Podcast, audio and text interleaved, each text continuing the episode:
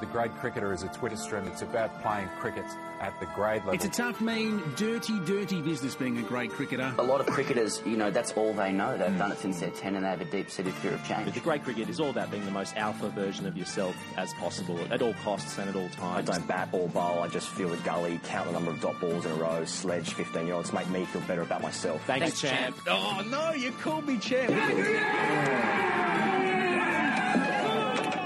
Hello and welcome to the Grade Cricketer podcast on Fox Sports. What a massive show we've got. Gideon Haigh is on the show. Gideon Haigh is on the show. ODIs, the David Warner show. Australia and Pakistan, the preview. That starts today. India versus England, the wrap up. The law changes proposed by the MCC. The under 19s carnival. Your questions asked TGC. My name is Ian Higgins. I'm joined by Dave Edwards and Sam Perry. Chaps, welcome. Hmm. Thanks, Higgos. Thank you. Uh, your introductions are getting more buoyant every weekend. Isn't it a hot one today? Is it hot enough for you? How many times have you been asked that today? 83. Never laughed once. Hmm. Same people who say, is it hot enough for you? The same people say, nice weather for ducks. Hmm. It's the same So this isn't a global enterprise what we're doing. There are people listening over in England or anything like that. Is it hot in England ah. today? It's just Sydney. Sydney centric. Which is why speaking to Gideon today will be good because he's based in Melbourne. Yeah. Yep. Was born in London. Trying to try and find out a little bit more about him, like how many test matches he played. Because I'd never heard of him. Never heard of him. Never Apart heard from of him. that. Not have never heard of him. But uh, th- there was a couple of ODIs leading into the Test matches that we're going to discuss. Yeah. Uh, I just want last time we spoke, Australia had beaten New Zealand in at Manuka Oval in Canberra. Mitch Marsh scored some runs. So let's just quickly wrap what Yeah, happened in in, the Canberra. third one. That was in Canberra. Yep. Very few people turned up to the MCG. Standard crowd debate about it and whether ODI should exist at all. Let's just talk about what happened. Australia trounced New Zealand again. Uh, the star of the show was David Warner, and I thought we could just talk about Warner for a little bit because all of the reviews of this one, one day series has been done. The less said about it, the better. Let's be honest. We know it needs to exist. Respect to mm. the format mm. and its memories in, in mm. the nineties, but let's talk Yeah, we were con- contractually obliged to play that against our Yeah, closest exactly horse trading. I believe no one wants to play, but a bit of it's about horse trading between rich nations. Well, Dave, you said it last week. It's just it was incongruous in the timing of the series. It was mid-series. We had a couple of days to kill. Let's play some ODIs against New Zealand. That I know close. whenever I've got a few days to kill, let's play a 50 over fixture in hot weather. That is true. We, we did that all through our youth. Da- Da- David Warner hit uh, 156 off 128 balls. He Yeah. batted through the innings, uh, only to be dismissed off the last ball, and that Mm. caused conjecture over whether that meant he carried the bat or he didn't. He didn't. He got out. carrying got the bat is part of Yep.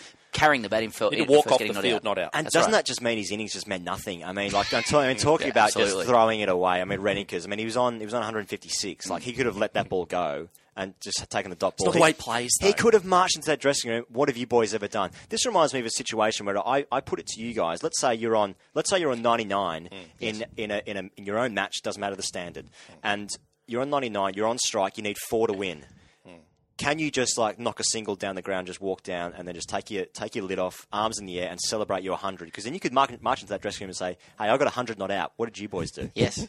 I think you can. I mean, I don't think anything would stop you. no, but it's selfish, boys. Yeah. It's, Yeah. No one wants to be accused of a selfish act on a Yeah, cricket field. Yeah. But you're right. I mean, this is it's like I mean, we're going to talk to Gideon Haigh later, who's a master of the classics in literature. There's one thing that I know about him, Yeah. and that's like a catch twenty two situation mm. by mm. Heller. You know, like you, everyone in everyone in cricket tells you to be selfish Yeah. and to own the innings, Yeah. and hundred not out looks good in the paper. Yeah. what's the problem with it? Mm. But Let's- isn't isn't cricket? It's just. I mean, it's it's it's in the it's in the moniker of it being a team sport, but it's really just individuals trying to perform for themselves, much in the same way that in a doubles match, really, if one person is performing very well and their partner lets Yep. them down, they've played well, and then therefore they can uh, you know feel good about themselves. Yeah, great analogy. I, I- I think I think nothing more to be said. I, I think you're talking about something interesting here, though. Higgos because you- you're talking about uh, selflessness versus selfishness, and just on the Warner like point, Let's he, he's changed. Warner's changed. There's been a lot coming out in the press recently about how Warner's he's changed. no longer the bull; he's the reverend. Yeah. uh, he's breaking records again and stuff. But he's found a, uh, there's an, he's got a newfound zen. Yeah. Um, and and he, they've put it down to his work with a former aerobics instructor with a karate black belt and a triple university degree. Yeah. I don't know. If, did they exist? triple university degree? I heard of doubles. Anyway, um, Just loves hex debt. yeah. and he's a secret weapon behind David Warner's summer scoreboard Right. assault. His name's John Novak.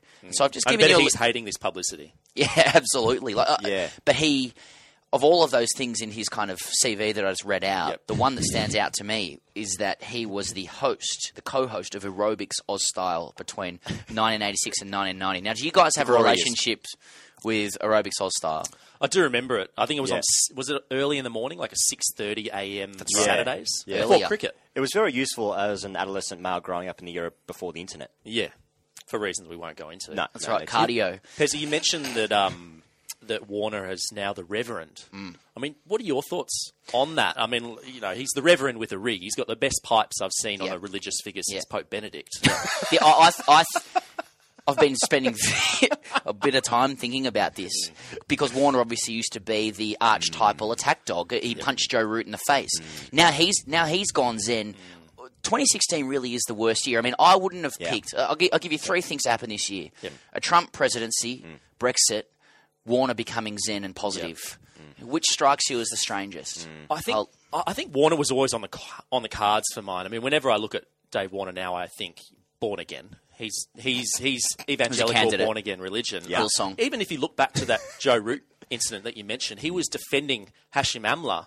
Um, Yeah. Because Joe Root was wearing a beard that he deemed, you know, to be potentially racist. So he was Yeah. sticking up for him. So there was always there. There was always a little bit of that in Dave mm. Warner, mm. and it's just great to see it come to fruition. Mm. But do you think there's a Ned Flanders element to that? I mean, with Flanders, you could if you just chipped away enough, beneath it was a very, very angry person. And, and do you think that we might see that come out with David Warner as well? Oh well, I mean, he's obviously drawing on you know, new age philosophies here. I, I don't think he's actually religious now. He's probably he might he might have a life coach at Bondi Junction.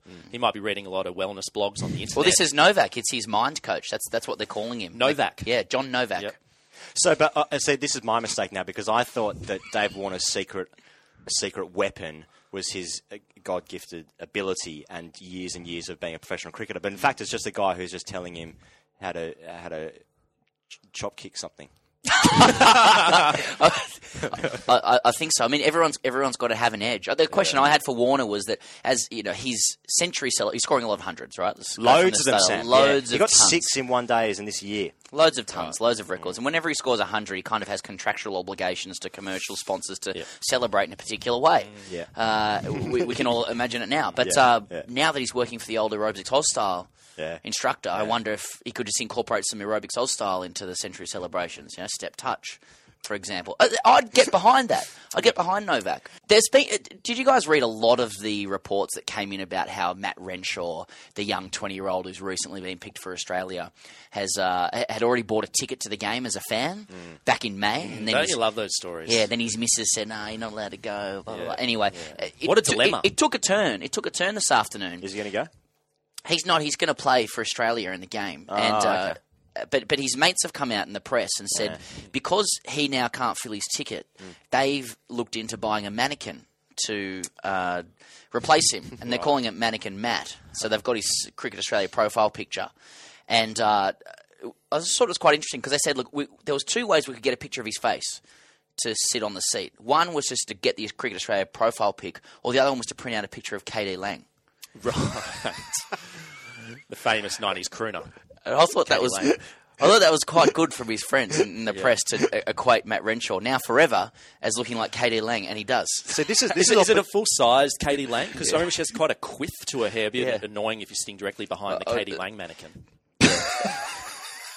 That's an interesting take on it. legitimately haven't seen KD Lang in, in 25 years. Yeah, Um, well, you will on Thursday. Yeah, but I mean, this is the great thing about you know the, the youth policy that Australian cricket should go for is that it involves young Australians, and aren't young Australians just the worst kind of people? They're also ninety five percent of our demographic, by the way, but they're just you know, but they'll come up with this kind of hijinks. Yeah. and I'm all for it. It's a nice little story, isn't it? It's it's well played. Well, It's- you can it's banter. You can bet that if uh, Channel Nine had been reading the uh, ABC's article that I read today, then there will be plenty of shots into Section Thirty of the Gabba looking for a mannequin Ah. Matt. Mm. But let's talk, let's talk about the match. There's cricket to be played. There's okay. Okay, the first thing that the first thing that's going to be on people's agenda is Amir from Pakistan. Yeah. Muhammad Amir. Yeah. Yeah. Do you guys have? You know, what do you think about his? Well, it's uh, interesting how many people return. called Faf du Plessis a cheat because he put his lolly saliva onto the cricket ball, and that's how we lost two Test matches by you know a million runs and, and, and 43 wickets.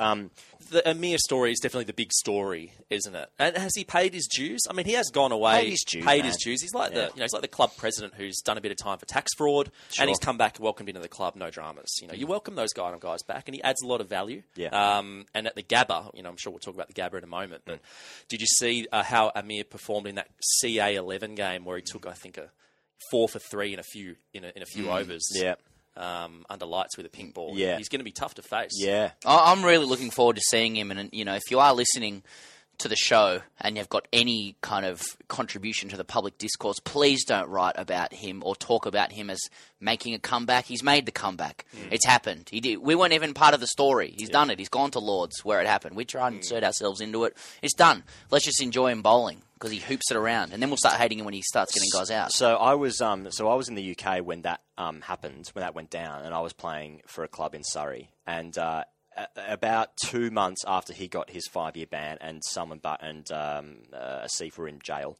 So his his ban was a was a, a ban from all cricket, all cricket matches he was not allowed to play in. About two months afterwards, he appeared in a village cricket match in Surrey where he opened the batting and bowling, and he came off his long run. And he uh, and he smoked like sixty, like as if as if that would like fly under the radar. But also, he's a Test match cricketer. Why are you playing in a village game like w- uh, after you've got your ban when you're like with the biggest story in the UK? It was very fascinating. He's obviously Awesome. never heard of the internet or social media. I'm sure 50,000 blokes took photos and uploaded them straight away. One of the other tantalising subplots to Yeah. Australia Pakistan, yes, is uh, the return of ex Australian coach Mickey Arthur. He has coached a bunch of other places as Yeah. Mm. well, but uh, that's. It's kind of bubbling away. He, he's overseen a Pakistan side that Yeah. was number one for a long time against one. the odds as well. Yep. And um, sorry, you like my hype man as I'm talking, guys. I feel, feel like I'm a hip hop artist, and you're just in the back going, "Yeah." Uh, and, I'm waving uh, a towel. Yeah, but they're- they've just been pretty comprehensively beaten in New Zealand as well, away comprehensively from about New Zealand. away from home. So, um, did, is, is, is Arthur Foxing? How much does he want this? How Has much anyone he need asked him about homework Oh, gate I reckon he wants Because all They he have. is just so inextricably tied to that stupid word. Yeah. Um, all these years later. Uh, It's a lead article today. oh yeah. Yeah. Ha- what are your reflections on homework gate? Do you re- do you regret homework gate? Yeah, that's I bet it. he You've regrets it, it. because he's continually being asked it by terrible journalists for clickbait purposes. Yeah, Uh, I, guys, I don't he know. said he was possibly too harsh on them, but he also needed to make a stand. Well, I mean, what about the showdown between Mickey Arthur and Darren Lehmann? It's it's really you know it's the intellectual versus the alpha dog, It's isn't the it? Alpha Showdown, yeah. Um, we spoke to Rob Quiney a couple of weeks ago, and we were talking about how uh, Rob Quiney said to us that it was Mickey Arthur who described his eight as the greatest eight of all time, Yeah. and that sort of stuck with him. And I think that actually annoyed Bobby a little bit because he didn't ask for that, and it's been seems you know a lot of lot of attention and un- unnecessary uh, you know publicity for, for Bobby on his um, It test is, career. it is funny how words can stick with particular Yeah. things, champ. Yeah, yeah, yeah, yeah. We can't, we can't run away from that. Lads, I reckon Mickey Arthur wants this and he wants it bad. I reckon, like, I mean, He's Eddie Jones, basically. What Eddie Jones Yeah. is doing it for Yes. England in the rugby. Yeah. That's what Yeah. Mickey Arthur needs. He needs this. He really needs this. Yeah. Rugby He- he union may for get it. Melbourne listeners. There are other sports, yeah. there are other sports available. But if you are Mickey Arthur and you're sitting down in your leather chair, let's say, and uh, he's maybe r- relaxing, he's got a scotch or something, and he's trying to figure out his his blue sky scenario for cricket over the next few months, would it not involve a shellacking of Australia on their home deck? And don't forget, Pakistan beat England at home Yeah. uh, with this pretty much the same side last year, and uh, sorry, this year, and following that, Australia to go to India and uh, lose in the way that England are losing now, and just mirroring exactly what happened to Arthur. So, do, like, I think the purists want a strong Pakistan. Pakistan team to come out here. I certainly do because I said before when Pakistan are doing well, I think they're like I think it's really exciting when they're doing well.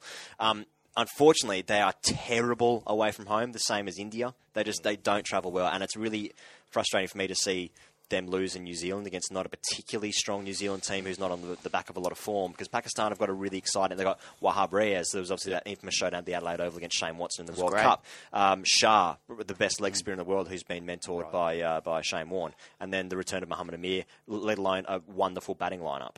Yeah, they've um, always had real match winners, haven't they, Pakistan, Yeah. over the years? You know, you, you've mm. reeled off some of those names earlier in the podcast. Mm. Uh, and, and we always expect precociousness from Pakistan, mm. don't we? We expect them to be mercurial, all these words will obviously be used by Mark Nicholas within the first five minutes um, of, of the coverage Yeah. at the Gabba. But Yeah. I mean, what what do we really think is going to happen in this series? Honestly, I actually think that.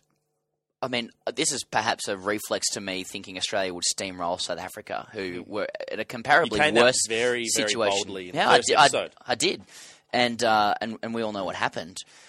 You mentioned Higgos that they they travel badly, but I can't ignore that they beat England um, Yeah. in England Yeah. uh, when people didn't think they could, and I I honestly. It wouldn't surprise me if uh, Arthur's held them back a little bit in New Zealand Yeah. in a very relatively low profile Yeah. match. It's a three match series. Mm. They're playing. They've got wonderful swing bowlers playing a day night test at the Gabba, Yeah. and uh, you know two batsmen in Misbah ul Haq and Yunus Khan, forty two and thirty nine respectively, Mm. Who still score runs uh, in their late fort. You know, averaging in the late forties. Yeah. You know they they they're every chance. against a side who isn't that good. Yeah. Like, let's- Yeah. Australia Against a- uh, aren't against that good. Against yeah. a, We're A not nervous nice. side. We're a nervous side. There's, We're a nervous there's three lineup. guys playing their second Test match ever. Australia is not what it used to be. We're not Hayden Langer Ponting, Mark Waugh Martyn, Steve Waugh Gilchrist anymore, are we? Well, who are the top six? Can you say it quickly? Go. KD Lang. Uh, so if we can be earnest, I mean, we sort of have been for a little bit, we but, I- have, but. I mean, I think what it comes down to is the wickets, and and something that our article touches on, if you can read today on Fox Sports website, is someone knows everything about everything Mm. about pitches. But I mean, I think like I still can't believe that we lost to South Africa. You- Like you look at how that series panned out. They didn't have Steyn, Morkel didn't play, AB de Villiers wasn't available, Yeah. and Hashim Amla averaged 19 for the series, and they beat us 2-1, and they smashed us in the first two Test matches. But I think that was as much a reflection about the state of the pitches that were prepared by Cricket Australia or the curators for those grounds that were, the matches were played, as much as um, like it was really surprising that they allowed green seamers. yeah. Um, and I think if if the Gabba is a green seamer, I think Pakistan will win because I think they've got a superior bowling, more balanced bowling attack. I think. And Is there, do you reckon there's a lot of pressure on uh, curators more and more now than there ever was because Oh, commercial absolutely. imperatives? Yeah, they, Yeah. they need five days. And they and Yeah. people want to talk about it in the lead up, you know, speculation about the pitch and what it's going to do. Mm. It's always going to do a bit early. yeah, just, It's it's, just- one of the safest things you can say in cricket. Hmm. even on synthetic. yeah, exactly.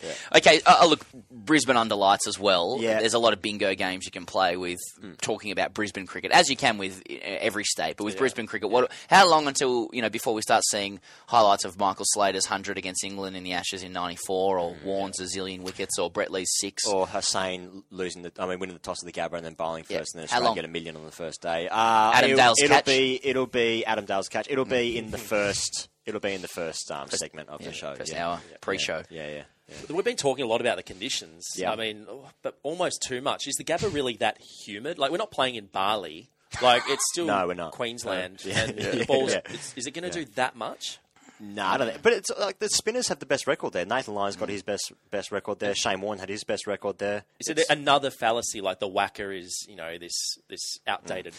I don't think it, I, fallacy I think it's that's the, quick it, it is wicket. like we talk about the Brisbane storm, like the mm. storms happening in Brisbane in the afternoon. It actually is the perfect storm. Like you're looking at the first time a humid place is using a pink ball under lights Right. in a scenario where they need the test to go for five days, which is normally means you're going to make flat wickets. Really, what it means is nobody has any effing idea what's going to happen, and therefore we talk about it for ages and hope for different things. And then we'll know in two overs in what exactly what's going to happen.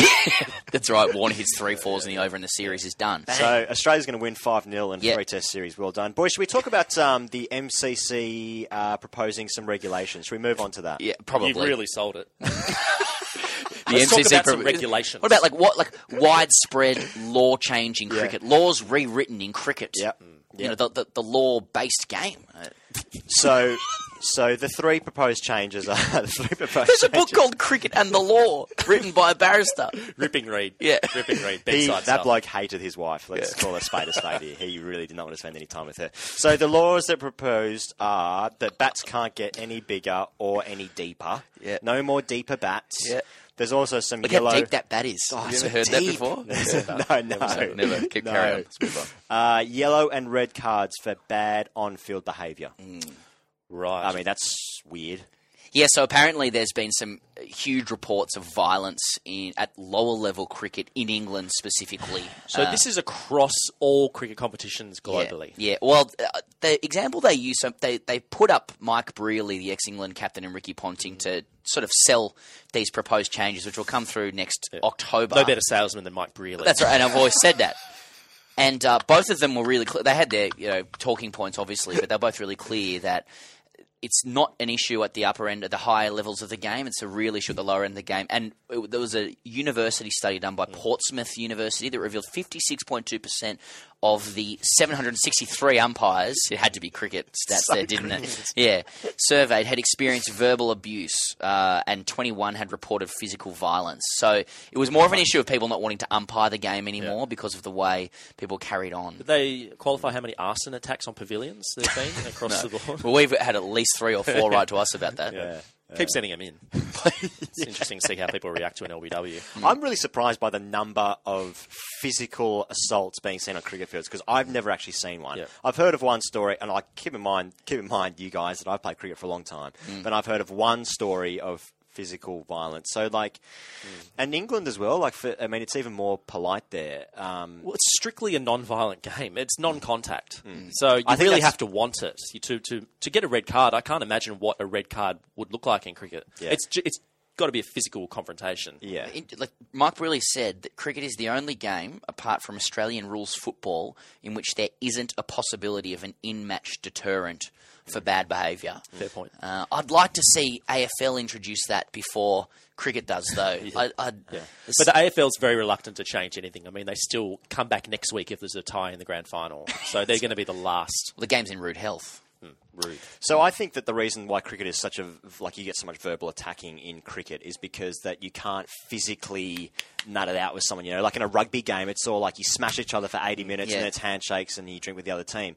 You know, football, as in soccer, it's a bit the same. As it, it's physical and that there are some crunching tackles, but you can't actually hurt someone unless you break their leg. That's, that's very yeah. interesting. It's kind of like the legalizing drugs theory. You know, if you just make it available to all, it stops becoming a little of this this kind of titillating thing. So Yeah. you're saying there'd be less sledging if you could just hit people. What I want to ask is, Probably, yeah. Less in what, murders, in what scenarios would you uh, say you're in the field? You just Sure. wanted to hit the batsman like, like, It's the last game of the season. You're not going to make the finals. yeah. Well, like- you just at second slip, they hit a four. Uh, This is no good. Okay, so the situation is uh, let, let's go. Let's go back to the you know uh, two, let's go two runs to win on the last ball, and the batsman hits a single, and they need to get, get to red tip run at the bowler's end. Cover fielder uh, swoops, picks it up, misses the stumps, and then no, sorry, yeah, misses the stumps, and the batsman sliding to make oh, yeah. the run hits the bat, Bat. and then it goes into the outfield, and the second run is on. Now, cricket etiquette suggests that you are not allowed to run because it touched it, therefore the batsman impeded Right. the fielder, and you can't. But if you're going to win the game. Hmm. Are you going for that second run? So let's say the batsman turns for that second run. I want Yeah. nine blokes tackling that batsman. Oh, you can actually physically impede Yeah. people. as a- Physically- Stop that So this- happening. So no one will ever win a game. Higgos. No one is wins. not, There'll never be a result. No it's one not legalizing drugs. This is legalizing guns. yeah, You're yeah, not yeah. solving issues with your words anymore in cricket. More You- you- guns. yeah. More guns. More will lead guns. to less violence. Yeah. Apparently. Yeah, yeah. That's how it works.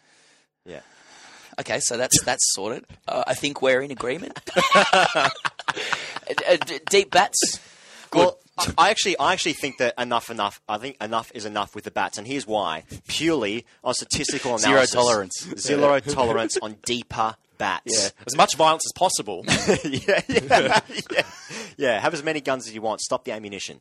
Uh, no, what I'm saying is that the big bats, like, like it's gone too far. Because, for instance, like if Bradman had the bat that Glenn Maxwell was using, mm-hmm. Bradman would have averaged 342.63. Well, and that's a fact. I mean, we talked with, with we're talking with Gideon Haigh in a moment. You Yeah. just look at the Trumper picture that his book is, is hinged upon. Yeah. Mm. Look at how small that bat is. Yeah. yeah, toothpick. It's a dead set toothpick. Yeah. But I, I, I mean, legitimately, like you can miss time a ball for six now, and like, and, and even even when Ricky Ponting was going around, and let's say in 2004, he had mm. that um, what, what was it, the back of his bat was black. What was it, carbon fiber or something like that? But it was deemed illegal. Right. Yes. But if, I mean, even that bat, or like, better example, David Warner when he made his debut in the T20 against South Africa at the MCG, scored 88. Um, and he, you look at the size of the bat he was using then; it's a lot smaller than what it, one he's using now. But it was frighteningly large to the viewer back then. Exactly, yeah. But uh, so I just think that So we're just used to. It's like the NBN. I think You know, we're just used to fast broadband. You know, we can't go back to dial up. I think it's such a batsman's game, and there's this perception in cricket that like everyone wants to see in a one-day international 450 plays 440.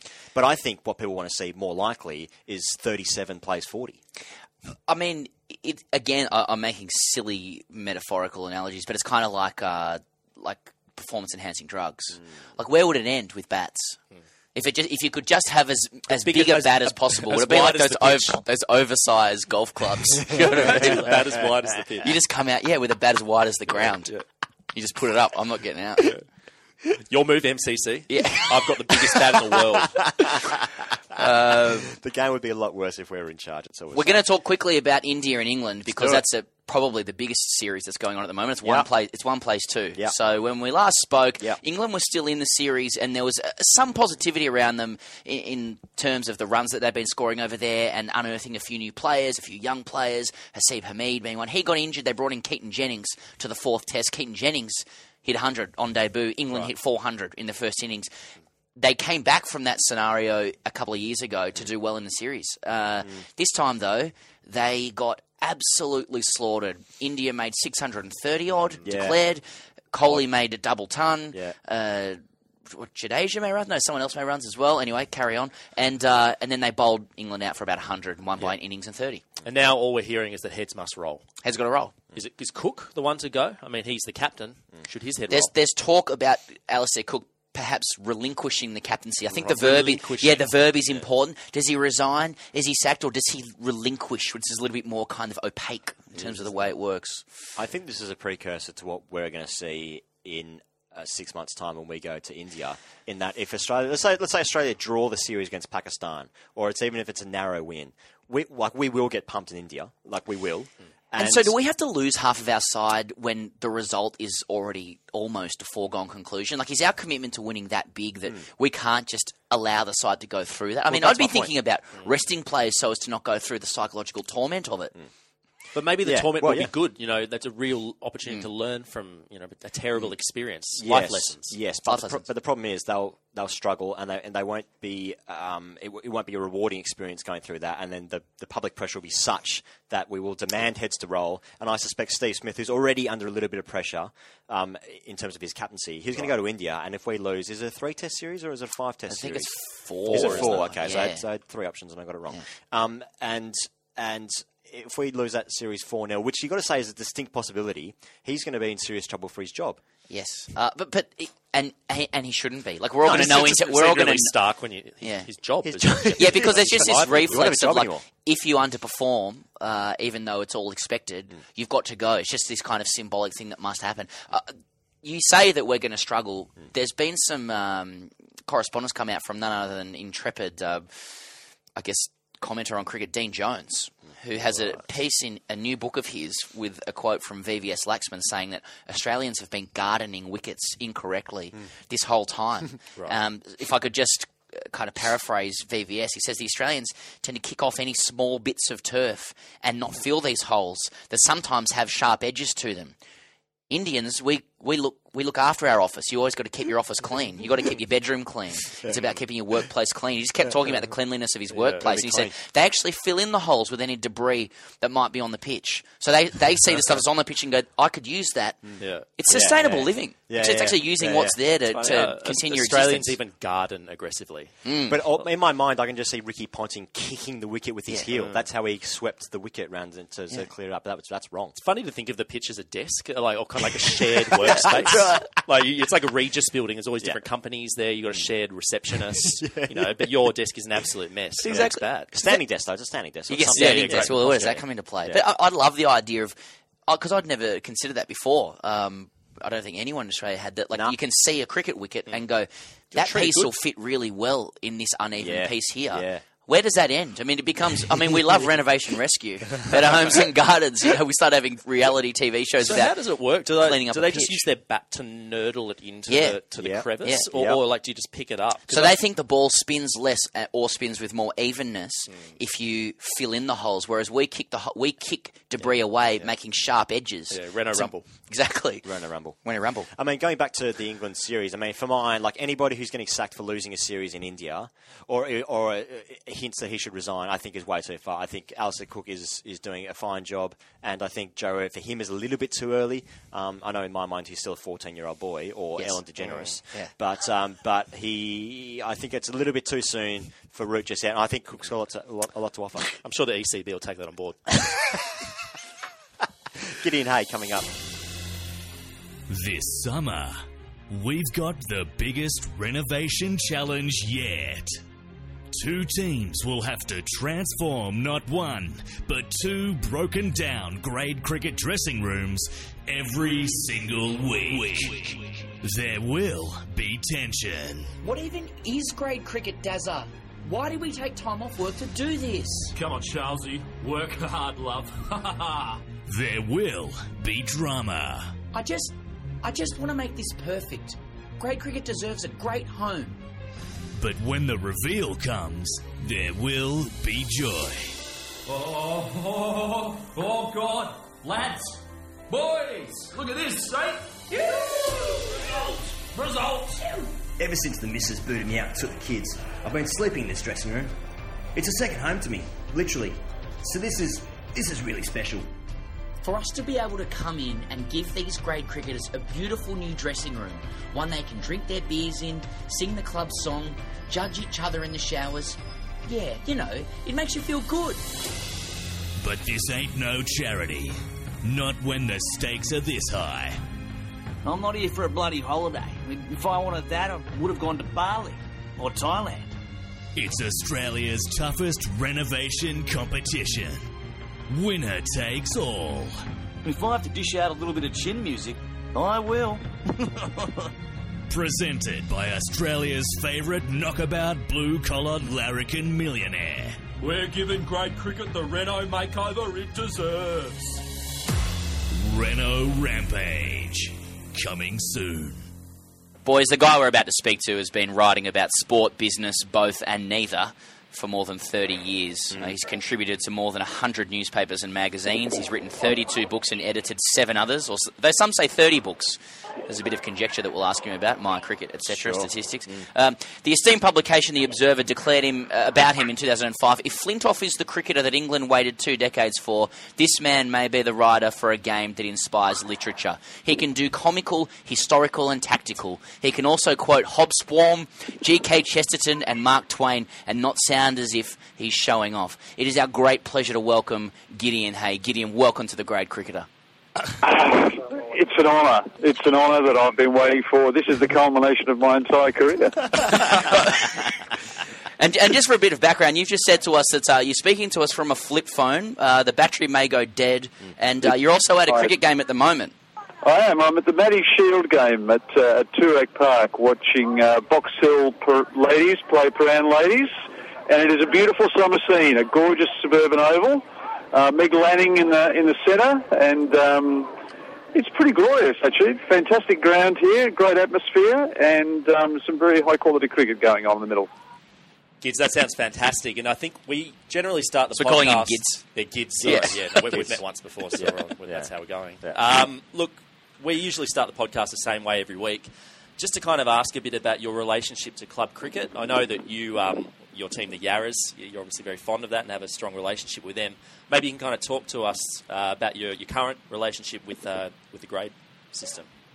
Uh, fondness really doesn't kind of cover it. It's a sort of a, a tormented, tumultuous love affair that I've had with this club for, for 22 years. Still It's treated me pretty, pretty meanly at times, but I keep coming back for more. Have you ever paid subs?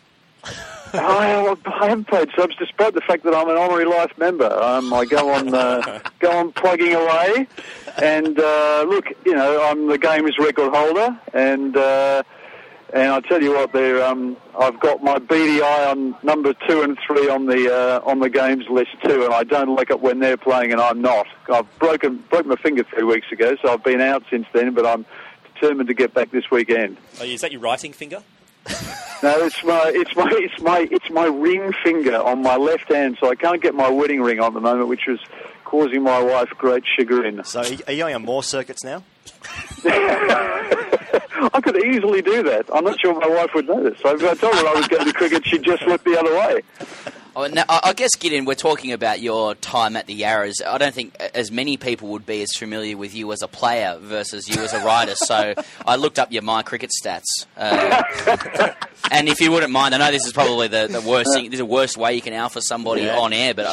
I, I think I think it's something to be proud of. Uh, 3,880 runs at a batting average of 20 and a highest score of 92. We'll get to that in a second. 312 wickets at 16.57 and best bowling of 6 for 6.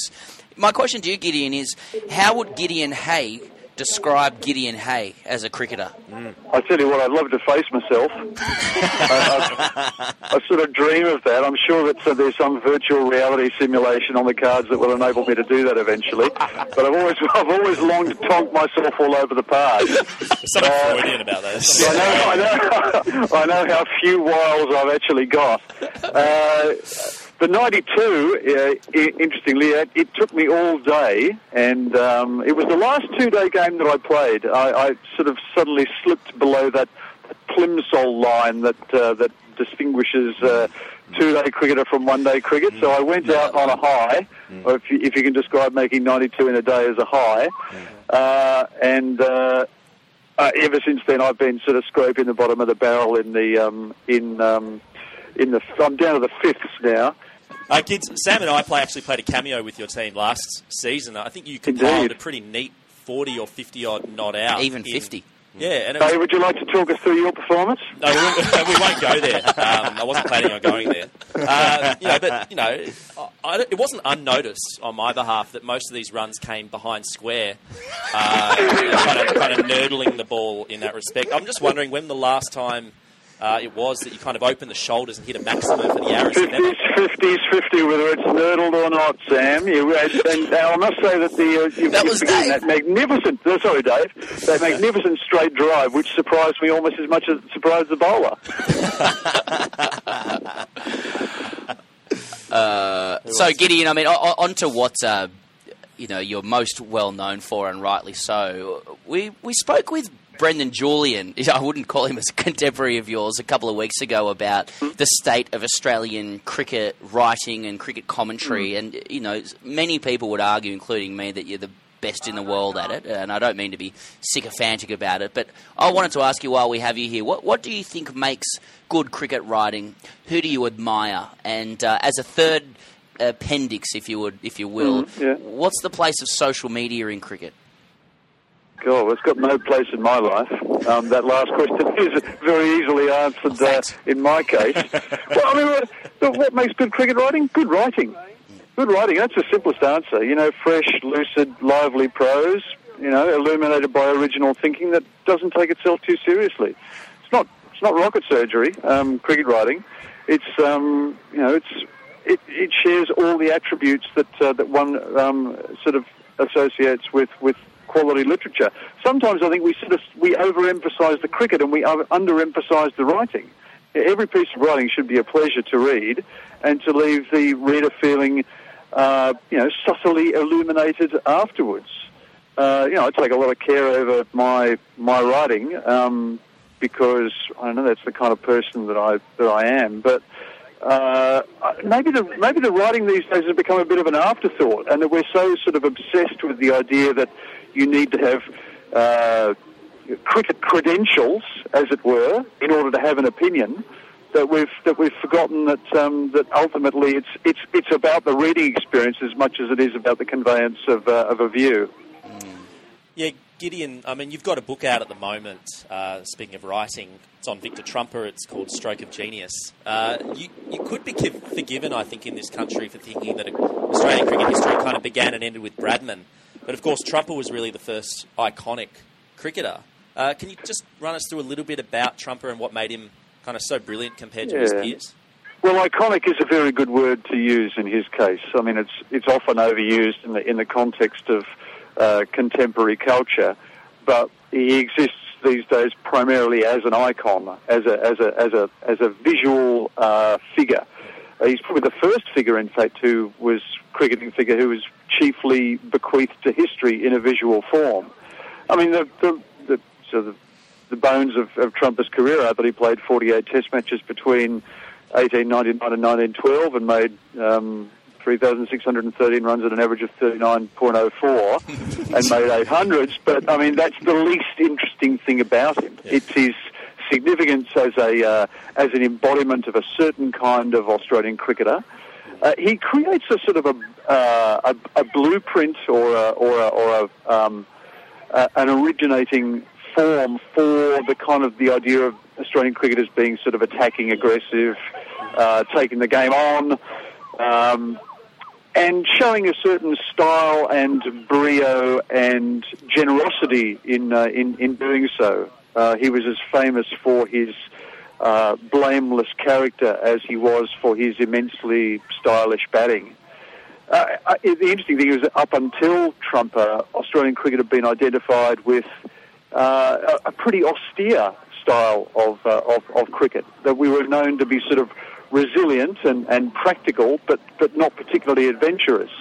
But Trumper is the, is the kind of guy who, who breaks the mould of, of Australian cricket before him and leaves it ever after changed. And in that sense, the idea that he could be summed up in a single image playing a beautiful attacking shot is actually not misleading at all. And that's one of the reasons why the, why the image so resonated with people at the time and makes such a natural fit with uh, those sort of half-remembered factoids that we, uh, that we have about the legend.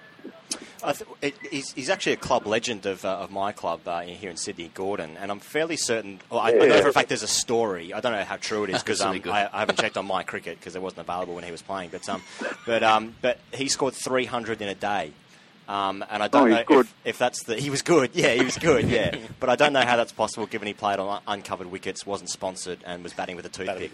yeah. Well, he made 335 in three hours. Um, Oh, just three hours. Uh, Yeah. yeah. playing for um, playing for Gordon against uh, Redfern. Right. Uh, yeah, I, But it was eight ball overs back then, so it's a bit different. Race through them. Actually, actually, actually, it wasn't. It wasn't eight ball overs until the 1920s. But, uh, but yeah, I mean, his, his, his scoring rate, they didn't keep ball by ball stats in those days, but his scoring rate, I think, in runs per minute, is still unequalled in, uh, in Test cricket. I think Adam Gilchrist is probably the closest who's come to it. Gideon, if, if we can um, move sort of 100 years down the line of, uh, of, of Australian cricketers, I mean, Shane, Shane Warne is someone who has uh, captured the imagination uh, for many reasons, he and his new face. Um, but, uh, but you wrote uh, a book that the three of us here in the studio here have, have thoroughly enjoyed on Warne. Um, and I just wanted to ask you, I mean, I think, I think I'm right in saying that you first met him in, was it 1994, is that right? Yeah, that's right, yeah. Uh, Yep. And one of your first meetings with him, you sort of noticed that then he was like struggling with coming to terms with his fame. Um, how do you see Warne's evolution from when you met him to as far along as today? I, I don't think he was struggling. Okay. I, I think he was getting used to it, but I think he actually had kind of got to like it. I, I don't think there's ever been a man in Australian cricket history who's been as comfortable with the trappings of fame as, as Shane Warne. It took him very little time to uh, to get used to being the centre of attention, and there's part of him that's that's always gone on loving that role.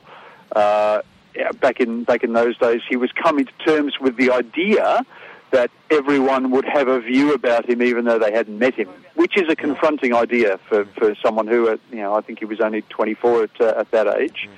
Uh, the idea that, you know, eh, when he walks into a room, everyone's going to already know who he is and, uh, and have a view about him. But, you know, the way in which he uttered that, that sentiment, which he actually articulated to me at the end of our interview, was someone who was just rolling it round in the back of their head. It wasn't a terrible thing. It wasn't a, it wasn't a malign development. It was just something that he knew that he was going to have to get used to, and he was right. Gideon, if we can now just jump back 70 years. Because we like to, To do when you things in a bought your linear current fashion. phone. Yeah. Uh, look, I want to I want to talk briefly about Bradman if we can, because you know we like to make a lot of jokes on this podcast about Bradman, mainly because he's been treated like a god in this country, but Hmm. also Oh. it's funny to think about how he'd go in the modern era of you know aggressive alpha grade cricket. Yeah. Um, well. but it's it's Yeah, been well. years since since Bradman passed, and, and you've written about Bradman extensively. Uh. I'm just wondering what you think about the legacy of Bradman and, and whether it will indeed live i- live on. Uh, you know, in the next 20, 30 years, how's it going today, or will it kind of just be reduced to you know just the 99.94 average because you know, the final vestige? Well, I think it's um, we're a very statistically we're an increasingly statistically focused game. So in that sense, you know that that that corner of the game is going to be preserved forever in, in his image. He is going to be the benchmark. In in some respects, every sport would like a Bradman figure, and cricket's good fortune is that it is that it already has one. I mean, I suspect that the legend will go on being contested. I mean, the kind of the the, the phenomenon that you that you're talking about, that sort of late period uh, rediscovery of Bradman by the kind of the forces of social conservatism in Australia. You know, the idea of the greatest living Australian and then the greatest dead Australian, uh, kind of became a bit. You know, it was irritating. It was something that you that you instinctively reacted against. But there's no doubt that Bradman's been more successful at a thing that Australians value than anyone in sort of any comparable walk of life. I mean, the fact is that you know, it's it's quantifiable his his degree of superiority. That's that's one of the fundamentally uh, sort of uh, reductive things about sport. But it does mean that you can sort of estimate uh, his prowess relative to, uh, to to the competition. I mean, in a sense, we've gone on telling ourselves the same story about Bradman over and over again. That, if anything, that would be my criticism of the way in which Bradman's been studied. We only want to know about you know the period, the 20-year period where he was at the at the peak of his powers, and the rest of his life fades into insignificance. We, we've betrayed a kind of a, a bit of an incuriosity, a genuine incuriosity about the figure. We don't because we want to go. we- don't want to know. We want to go on believing in it. It's just such a marvelous story that if you um, you, you you don't want to interfere with um, with uh, something that's so comforting, so reassuring.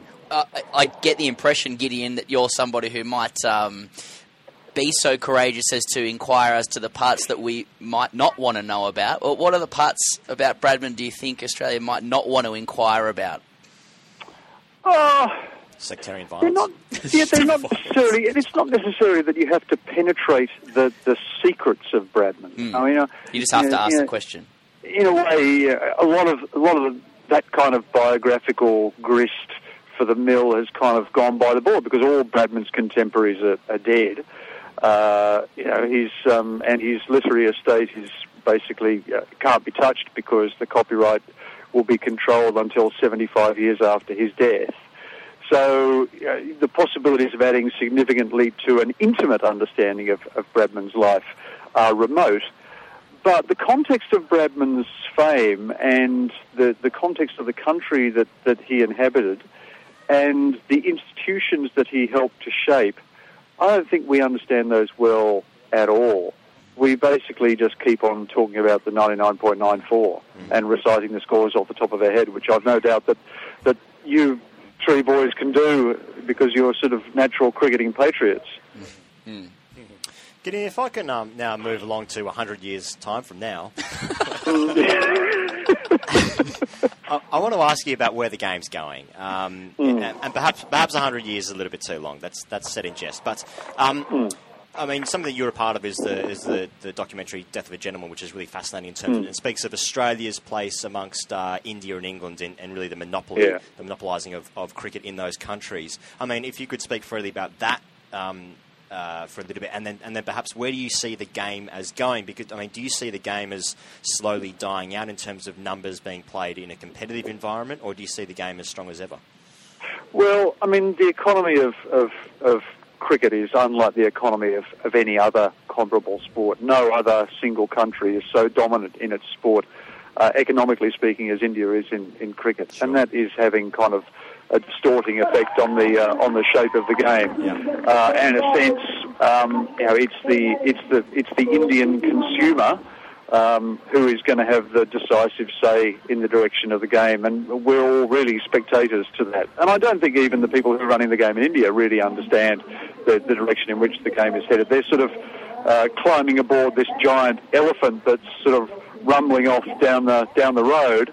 They're not quite sure where it's going to lead, but it's probably going to make them quite a lot of money in the in the interim.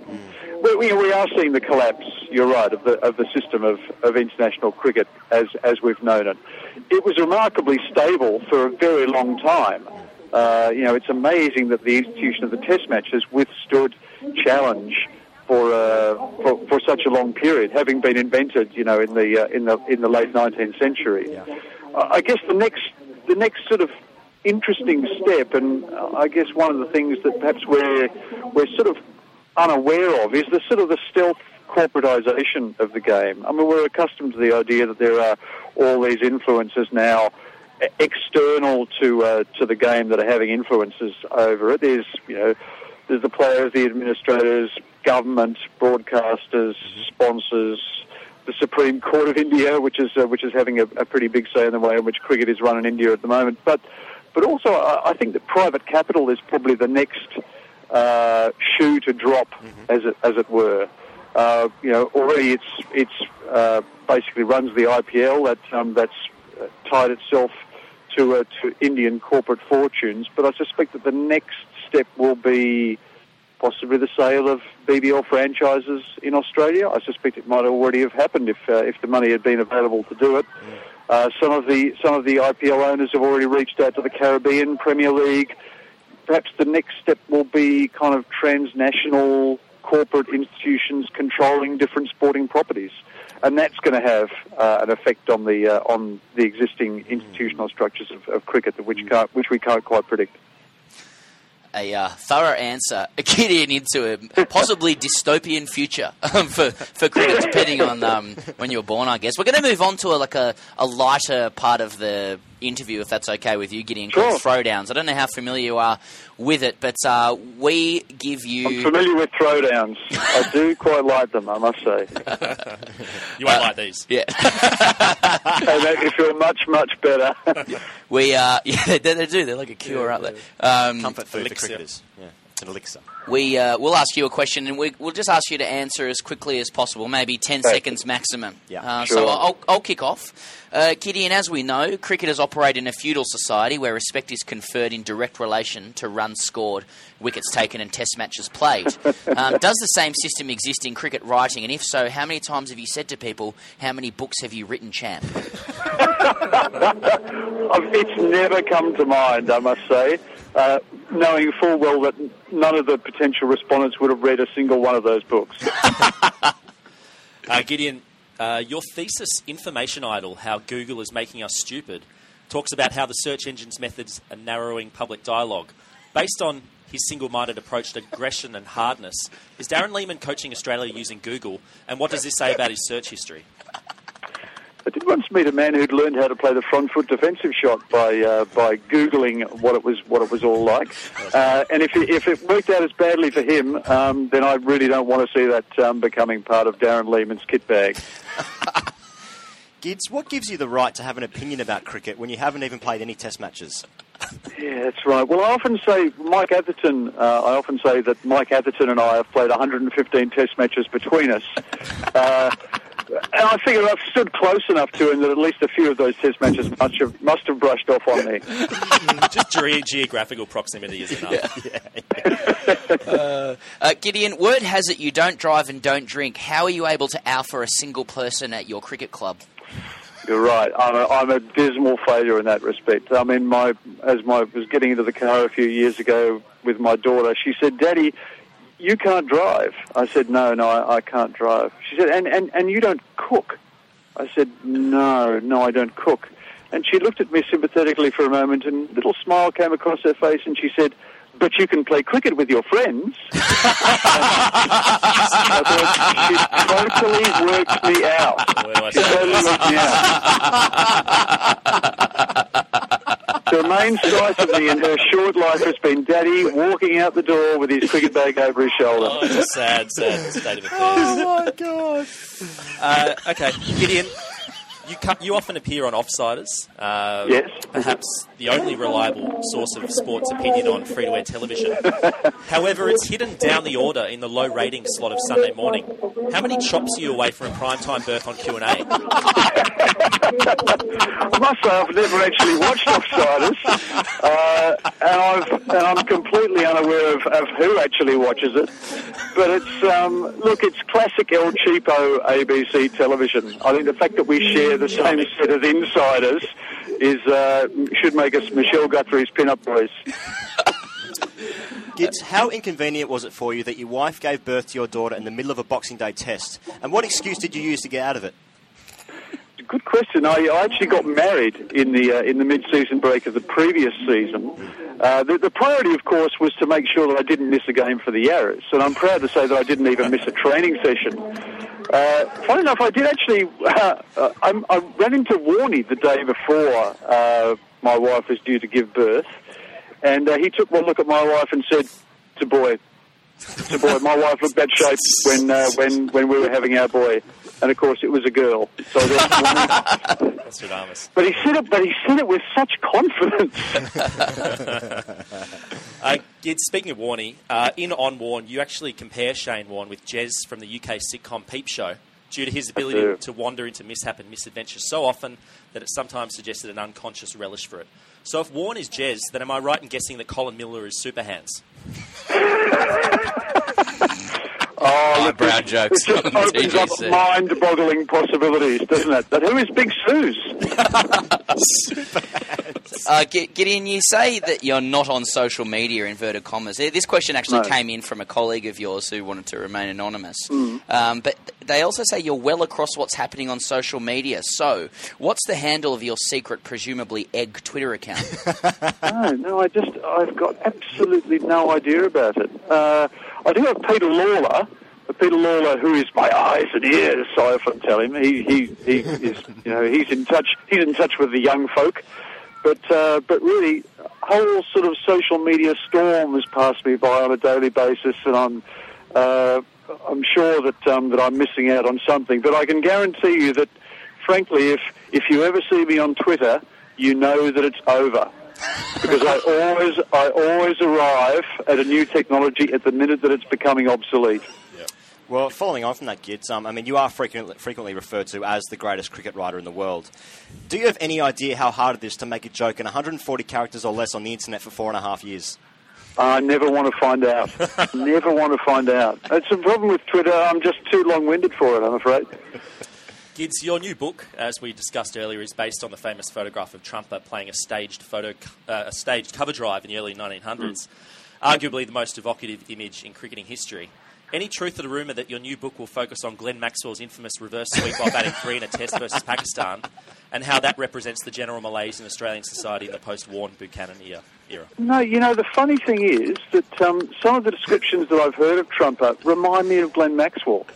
Uh, this capacity that uh, that was said that that, that Trumper had for hitting an identical ball to six different places on the field. I thought when I think of that, I think of Glenn Maxwell. So that's um, I actually feel a strange wave of affection coming coming over me when I uh, when I imagine the parallels. I can't see him sort of buying sheet music from uh, from an urchin in a uh, in a London street for fear that the child will go to bed hungry. But look, um, I, I get as much pleasure from watching Glenn Maxwell as I do from from any contemporary international cricketer, precisely because I don't really know what's going to happen next. Maybe Glenn doesn't either. When you ran a feature story on us for Boxing Day, for the Boxing Day edition of The Australian last year, was that the first time you realised that cricket in this country is seriously in trouble? Uh, look, it was. Um, It was a mistake. It was. well, it was. Um, it, I, I I got a lot of pleasure out of that. I got a lot of pleasure out of discovering you guys. Um, it was. Um, I don't know. eh, We we we sort of complain about the quality of, of cricket writing in, in Australia, and, and we complain about sort of the decline of you know what we regard as sort of these these whole institutions. But I actually think that cricket writing is, in some senses, never been more exciting and more various and more open to outside influences. And I actually feel a kind of a, having always fancied myself as a bit of an outsider cricket writer myself, this environment really, really suits me. Um, it's, you know, I started writing for a fanzine back in 1990 uh, with, with no cricketing background at all. I was a business journalist. And uh, so, you know, does my heart a lot of good when I see um, new, interesting, fresh voices uh, entering into the field. The trick is, of course, to stay that way. Uh, I guess that's why you've sort of tackled a, um, a new uh, a new milieu or a new um, or a new uh, the podcast. Um, what do you do next? Well, That's what I want to know. just- that's what, that's what the public is. That's what the public is crying out for. Yeah, they really are. It's been such a privilege to have you on, Gideon, this week. Uh, I, I think it's fair to say you're probably the most erudite ga- guest we've had. Um, it's between you and Brad Hogg. Brad Hogg was uh, pretty good. Hoggy was good. I thought Merv was all right. Yeah, yeah. um, but it, really, a, a, hu- a huge privilege for us, Gideon. Thank you so much for joining us and, uh, and, and for your encouragement as well. Uh, I'm I'm absolutely wrapped. Look, the flip phone. How well does it last? It's been on one bar for the last half hour. Don't make them like they used to. So don't make them like they used to. I'll never, I'll never get another one too. I'll never get another one. Good luck charging that over the next couple of days. Thanks, Gideon. Cheers, mate. Thanks, boys. See ya. Lads, that time of the week where we take your questions. Uh, the Grade Cricketer followers, you can reach us on social media via Twitter or Facebook. This first question to us comes from Dan Ranson. He asks Is there a correlation between the number of sponsors on a training shirt and the quality of cricket?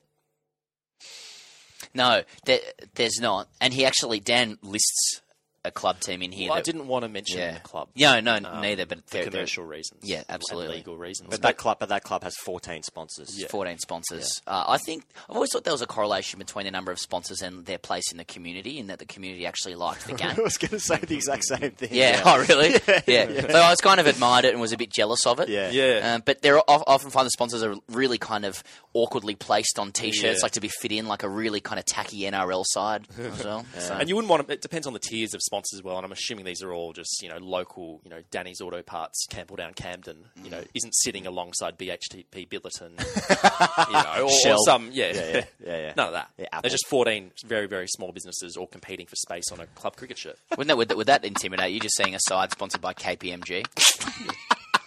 feel the same when I play Phil Mickelson at golf. Callum Holloway writes in, uh, playing my season in Australia from England, I came up against Brenton Parchment, former West Indies Test player, two caps. Uh, it was 36 degrees and I was into my 12th over when Brenton dill scooped me over our keeper's head for four. I followed this with a can't you play a proper shot champ. And the very next delivery, he walked down the pitch as I was mid run up before pelting the ball over the sight screen for one of the biggest sixes I've ever seen. Looking past this, was I right to champ him originally? And should I stop name dropping this into most cricket related conversations I have with blokes I've just met? Two prong question there. Yeah. Uh, look, I think the champing is warranted. Don't you? Uh, well, you, you, Yeah, you if you your- like, if you you, like losing, yeah. See, my take Well, I on just it. think he's, he's dill scooped him first up. Yep. Um, and you, you have to, it's just a natural reaction to champ someone, regardless of their level or, or experience at the test arena. You have to champ him. And I like that um, Brenton Parchment has walked down the pitch as, as, as Callum is uh, mid run up. Yeah, I like it's not even in the delivery No. stride, like he just starts walking at it. Yeah. How long's his run up? Like 24 paces, he's walked up. He's, he's 12 paces in, Yeah. halfway from the sight screen, and he's, you haven't seen it, but you've still been hit for one of the biggest sixes you've ever seen over your head. See, I think Callum here, is, for mine, he's come full circle because, I mean, first of all, um, Brenton Parchment obviously is West Indian, therefore cooler than everyone else in the game. immediately. So therefore he can get away with dill scooping um, first ball. Um, I don't like. I think can't you play a proper shot champ is shit chat if I'm being honest. But then Callum brings me back, and I've come full circle with him um, by saying that should he be bringing this into conversations with blokes he's just met? I, th- I found that funny. So well played, Callum. So Mm. Well done. um, bad chat originally sledging West Indian. Let him do whatever he wants. keep to. dropping it in, yeah. But keep dropping it in. Adrian Walton, uh, his moniker is at I'm Adge. Says, uh, creams or whites? Is one more alpha? Does one show off the rig better than the other?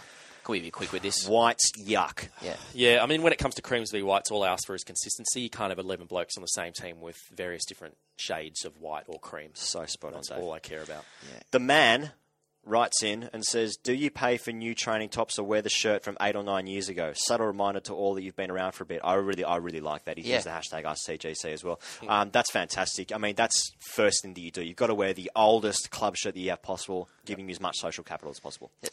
Old, I mean, when I started playing grade cricket, old stuff was good. It was kind of retro, vintage, uh, someone's experience. I just wonder, like, the more we've thought about cricket, the the more, how long ago do you wear a shirt, or do, Like, you, do you wear a shirt does before it becomes 2007 embarrassing? kit look like? Mm. It just doesn't Aw- look good. Doesn't look like, time, I'm just assuming everything old looks like you know retro 80s or 90s kit, but it doesn't. It just looks bad and unfashionable.